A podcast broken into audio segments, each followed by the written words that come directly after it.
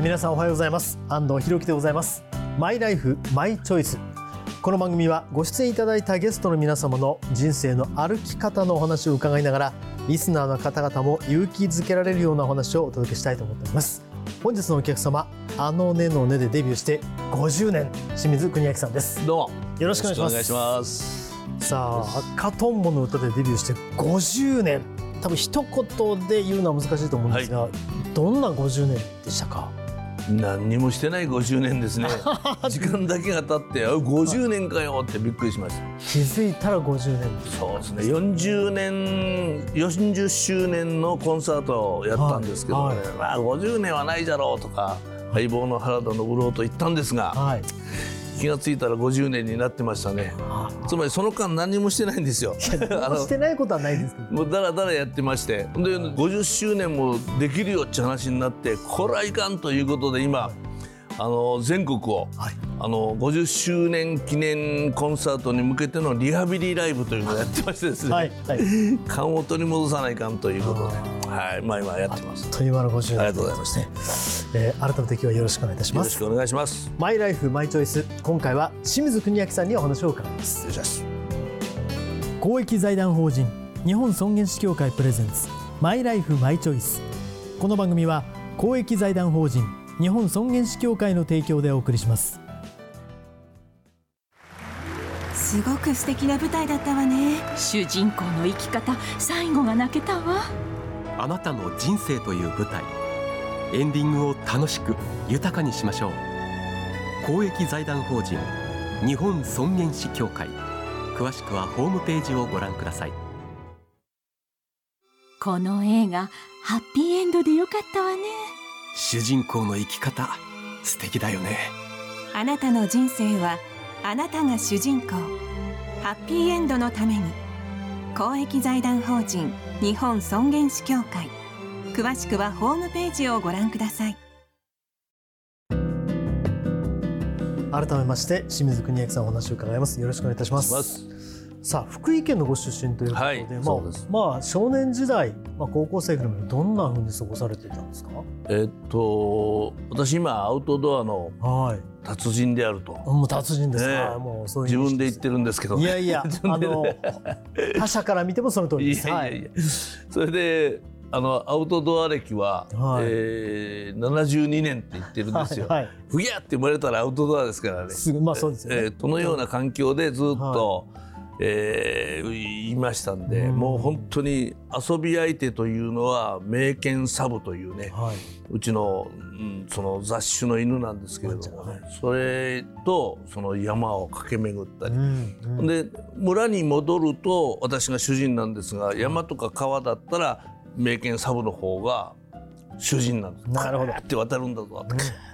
でウサギを追いかけたり熊を追いかけたりするというような、ほんで魚釣ったり、うん。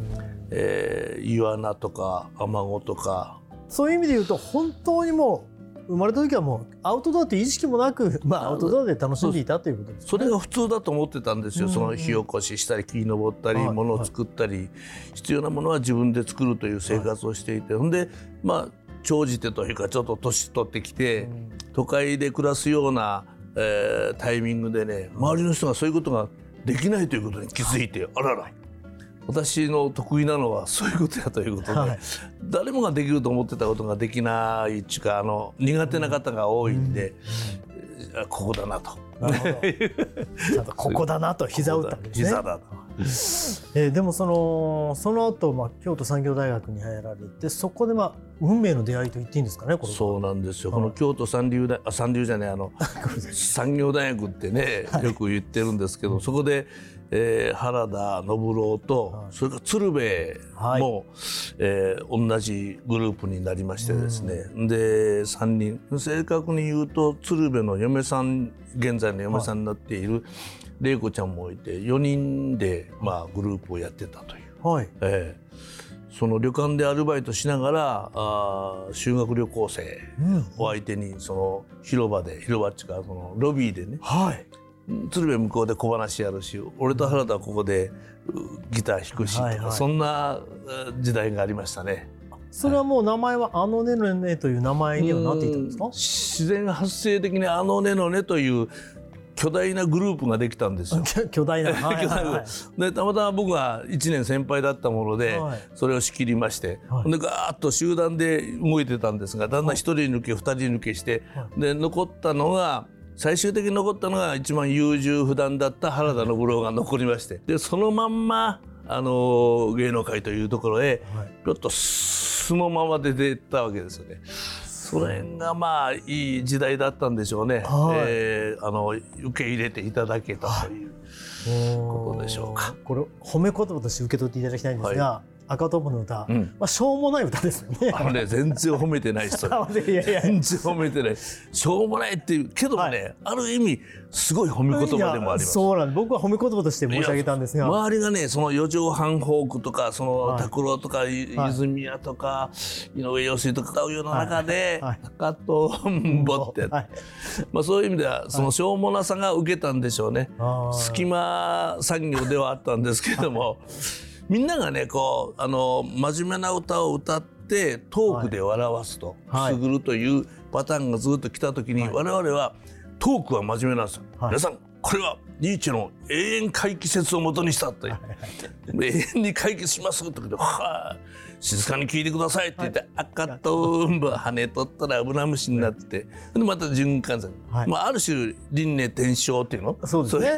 みたいなもので。そういうことですよね。そういうくすぐりというか、なめた歌を長いこと歌ってました。舐めてはいないと思いますけど、でも まああの褒め言葉でしょうもない歌でっていうことどうもありがとうございます。は受け止めときます。でもその大ヒットの後、はい。まあそのまあタレントといいますか司会業も含めて大活躍、ずっと一線で活躍されていました。けどどそうですよね。どうご自分ではどうしてそういう、まあ、成功といいますか。ね、はい。あのー男子一生の仕事ではないなと最初から思ってていくつも、あの僕はダンプカーの運転手をしたり、はい。あの外交船の船乗りもやってたり、はい。えー英会話の塾やってたりい。ろんなことやってたんです。よい。くつもやって、その中の一つにたまたま芸能人があるんで,、うん。でこれはガーンといきなり行ったからこれはあの行くとこまで行ったれと、はい。明日辞めても構わないし全然やるつもりもないしということで思い切ったことができます。はい。それから原田とあのコンビ組んでる時も喧嘩したら3秒で俺を辞めるからな。別れるか解散、うん言葉を荒げてまでやるような芸ではないわけですよ。なるほまあ、そういう意味で気が付いたらずっと一度の喧嘩もせずにど、はい。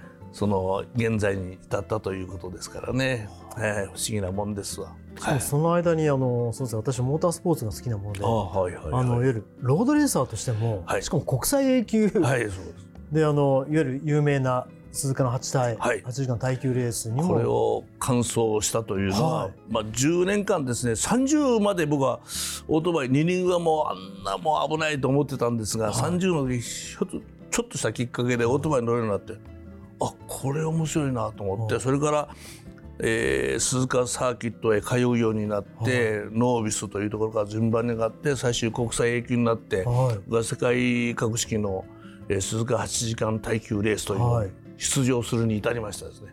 いやな何事も全てこうちゃんとトップまでやられるすごいなと思確かにそれありますね、はいあのここでいいやっていうところがなくてあはまったらとことん行ってしまうところが振り返ってみるとありますよね。はいはいはいで14箇所折れましたですね結構危ない、えーまあ、スポーツではありました。うんそうですよね。えーまあ、その中で、えーギリギリのところでいかに冷静にトレースするかっていうのは、はいはいそういうスポーツですもんね。あのもう今も素敵でいらっしゃるんですが、あの8体の時走ってた清水さんがもうしびれました。本いや当にかっこよかったです。一番のモテ期だったかもしれませんね。でしょうね。はい。いやー、本当あのルックスも含めて清水さん本当にしかも僕は国内のえ四輪の方なんですよ。国内の A 級ライセンスを持ってるんですよ。ほうほうほうほうほう国際の A 級がいかにすごいかっていうのは僕だから身をもって実は分かってるんですよ。分かってる人は嬉しいわ、はい。それはね。国際 A 級はもう。これがね今だね、はい。この間ヘルメット屋さんに行ったらね、はい。今現役のバリバリのライダーがいて、あれ？清水さんもオートバイ好きなんですか？ちょっと待って。お前誰に物言うとるじゃんと思いましたけども、はい。時代ってそういうことですよ。時代の流れってのは。だからね、はい。みんなに知っといてもらおうというふうなそのしがみついてもいないから、はい。あそうなんやーっていうねあのまあ諦めというか 現実を知らされてますね今ね。ねまあそんな中ずっとね活躍をもちろんされてるわけですけど、あのまあ東京マガ岩田さん東京マガジンはね、はい。ずっとあの出演もされていて、はいあのまあ共演されていた、うん。えー翔平さんが亡くなりました。ううんん。まあどのようなお気持ちでしたか？そうやね。あのロスっていうじゃんそのはい。翔平ロスがはい。ものすごくやっぱり番組全体が翔平ロスになってねうん。いま、未だにまあ回復できないんですが、はいその前の週まで隣に座ってた楽屋でねでそこ台本が置いてあるのあれ？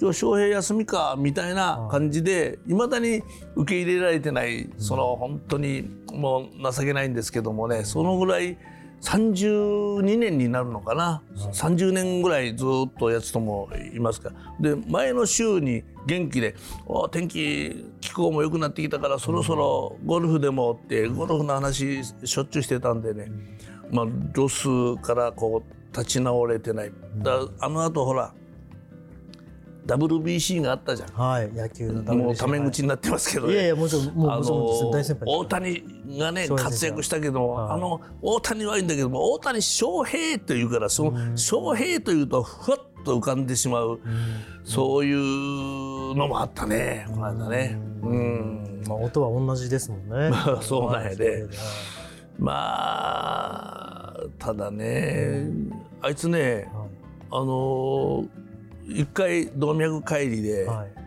倒れてるんでで2回目だったんです。だからその時にその感じで自分で体感で分かるんやね。あこれちょっと前と違うな。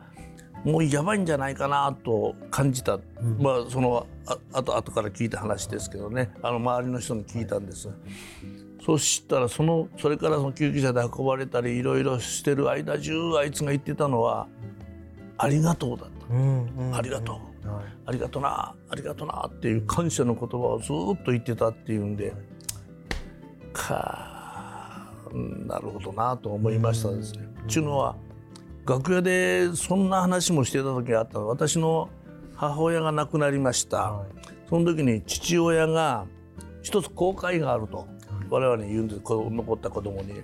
うちの母ちゃんにね母親に最後に「ありがとう」って言って行かせてやりたかったって親父は言うんですよ。ああそういうもんかなと思って。だからわしは親父がねわしは絶対ありがとうって言ってから行くからなって宣言したんですよ。でたまたま僕は仕事で行けなかった。うちの姉が、えー見とったんですけれどもほんで後で聞いたですよ「親父ありがとうって言って行ったか?」って言った。うん。あーって言ったまま 行ったって言うんでね、はいただ気持ちとしてはありがとうって言ってたのかもわからないから、俺はそういうふうに受け止めるんだけど、はい。あーってだけ言って、えー言ったと、うん。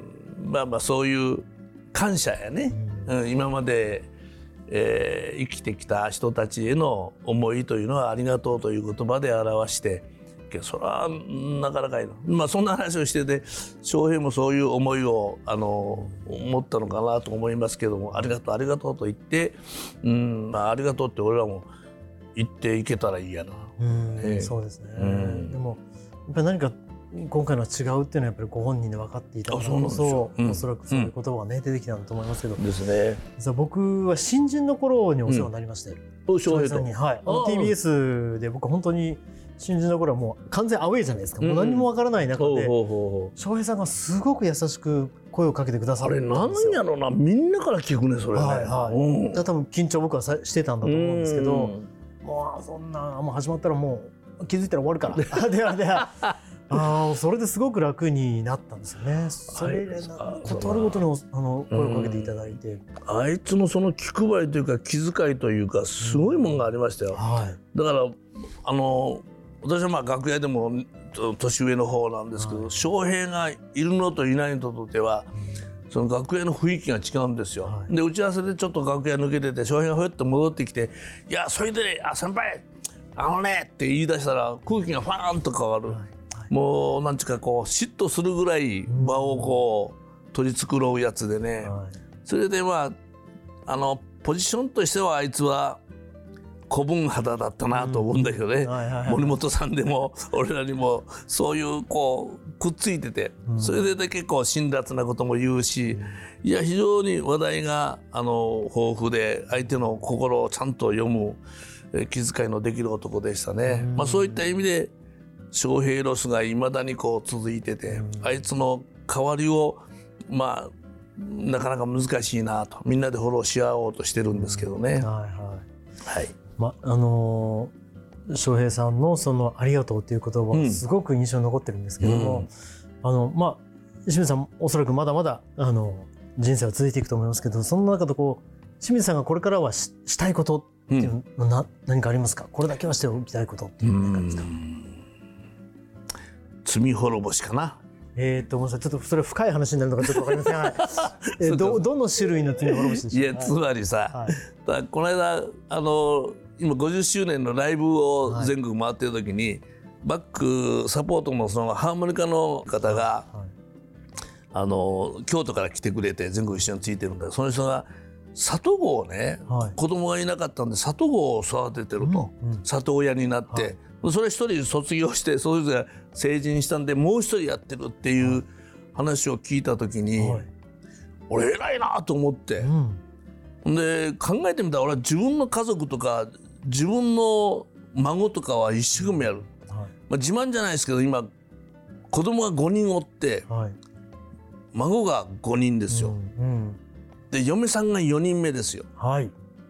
でファミリーは多いんだけれども、はいはい。そのファミリーのことは思いっきり大事にしてるわけ。もちろんもちろんはい、うん、で嫁別れた嫁さんとも仲いいから、はい。全員仲いいから、誰にも俺は恨まれてない、うんそう思ってるのはあなただけよって言われたけどね。けど清も。水さんの方はね恨まれてないそうそうはい。けども自分の身内だから一生懸命やってるっていうことがちょっと恥ずかしかったのよその話聞いてねちゃんと、うん。はいそうか俺はこれからやるべきことはその社会がその子育てしなきゃいけないみんなのね、っていうふうな話も聞いてそれから、えっと、生野真也さんとか俺の仲間の2つ3つやってるんだけど子ども食堂の話を聞いたの、これは激しく同意してね、なるほどと思ったけど貧困っていうのは経済的な貧困とそれから時間の貧困ね。親と親子で触れ合うというかそれから愛情の貧困って3つぐらいある、その中でじゃあ自分ができるのはその時間のお貧困というかな遊ぶ時間がない。そのスマホだけで遊んでる家の中に引きこもる子たちを俺アウトドアだからあのキャンプ場も今も作ってるんだけどいくつも全国で作ってるから、そこに子どもたちを無料で招待しようと。親はまあ一応出していただいて出していただいた親もそのその子供のお面倒を見てくれる人は半額にしようっていうこと。で,、で笑顔食堂っていうのをやったんですよ、子供食堂ではなくて笑顔を子供たちを笑顔にするための食堂をやって。で来た大人たちが、えー例えば食べ物も簡単なものですよ。カレーとか、あとカレーとか カレーを食べてもらうような、まあ簡単に言うとカレーですね。まあまあそういうことや、はそういうアウトドアのカレーを食べてもらうようなこの笑顔食堂というのをオープンして俺はね、俺はあのーそういうことしかできないからキャンプ場にタダで招待して中学生までね、中学生まで招待してタダで、えー振る舞おうと。ほんで時間も思いっきりでおお父さんお母さんはそこで、えーじっくりゆっくりしてもらったりあの仕事してもらってもいいんですよ、ワーケーションっていうはい。そんな場所を今作ってるんですけどこの笑顔食堂というやり方をこれ一人ではやっぱりキャパ広すぎるから全国にみんなにその芸能人の仲間にも、えー呼びかけて笑顔食堂のプロジェクトを今立ち上げたんです。だから芸能人にも声かけてそれからその子どもたちにそういう食材を提供してくれる企業さんにも今お願いしてるんだけどもそういうことで結果的に具体的に自分のできることで、えーっと子どもたちをそのこ子育て支援っていうのかな、子供がニコニコしてて元気で走り回ってるっていう世の中がやっぱ一番そのええやないですか。はい。うん、だからそういう今のをやっててこれをやり遂げて行ってやろうかなと思いますね。やっぱりじゃあ、あのーその人生のフィナーレに関して言うと、まあそんな感じですかね。そうやね、うん。俺はあの最後まで全開でねはい。オートバイで言うと全開でね、はい。ビャーっと言ってでこの様をねまず想定してそれで逆算ししたら今どう生きるべきかっていうのが見えてくるよね。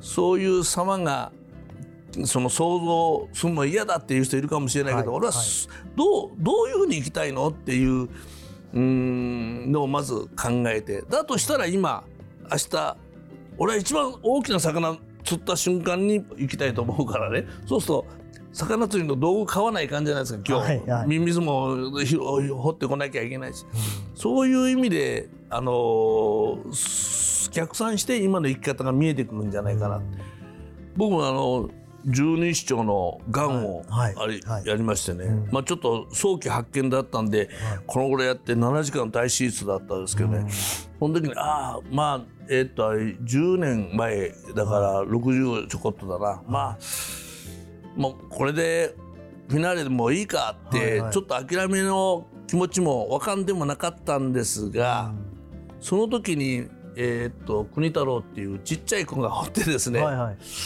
あ俺今ここで亡くなったらこいつそういうちょっとねうん。寂しい人生になるなと思って、あこいつのためにもうちょっと頑張ってみるかっていう。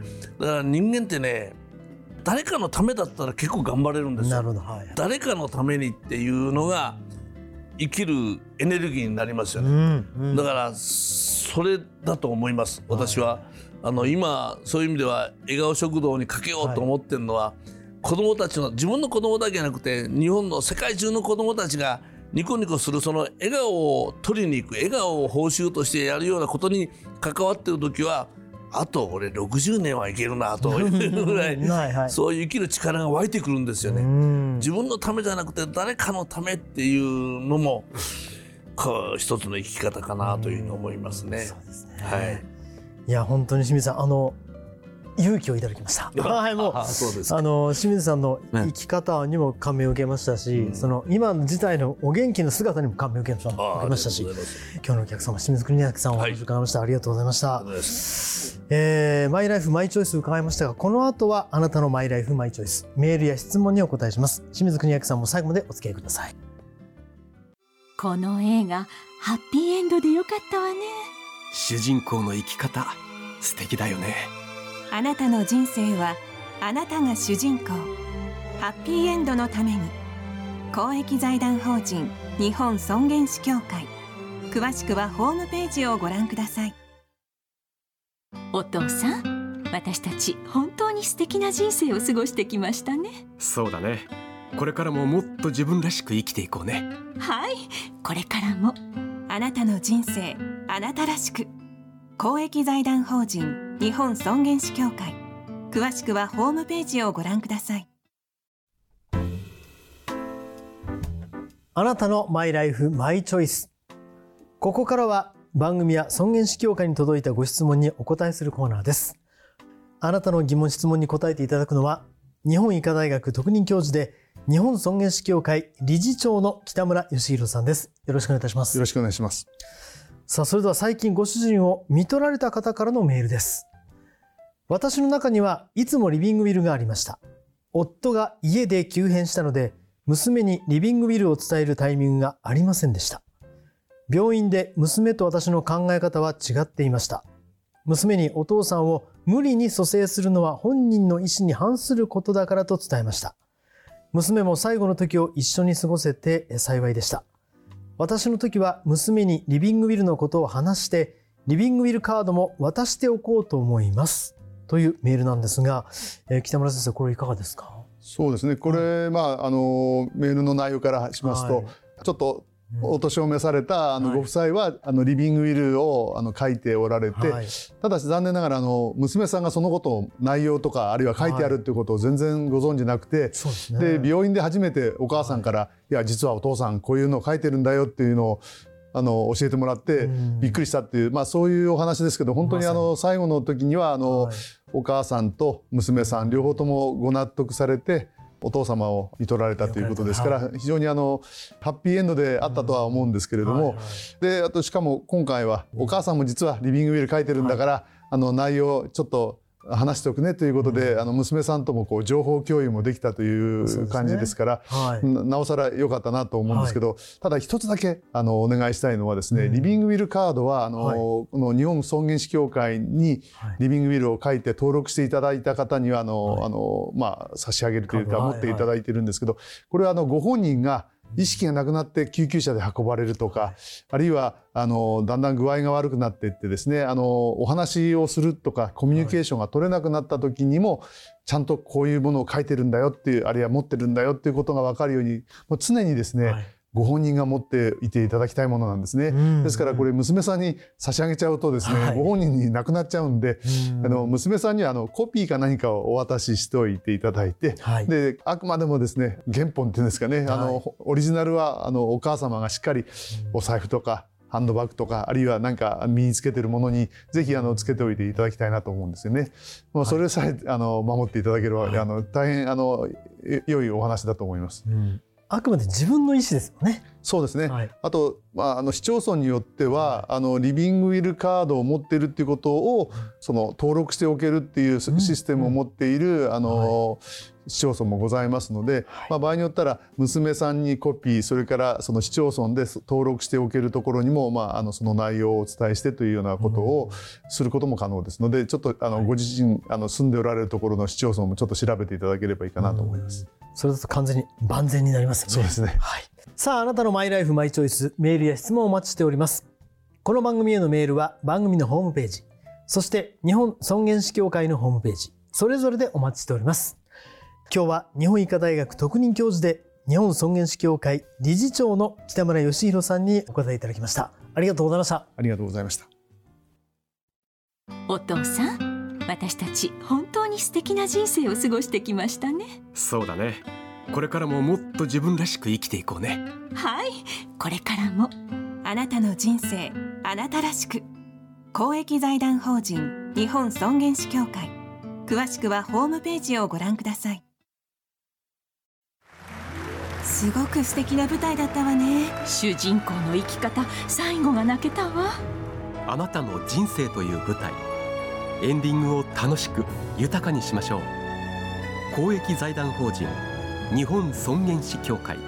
詳しくはホームページをご覧ください。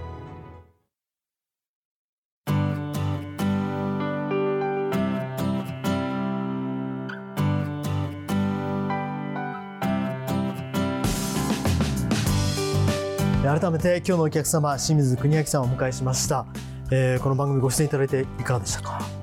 あのこういうことを語るチャンスっていうのがないしね。自分の人生振り返ったりここから先の思いですよね、うん。こうフィナーレを迎えたいって。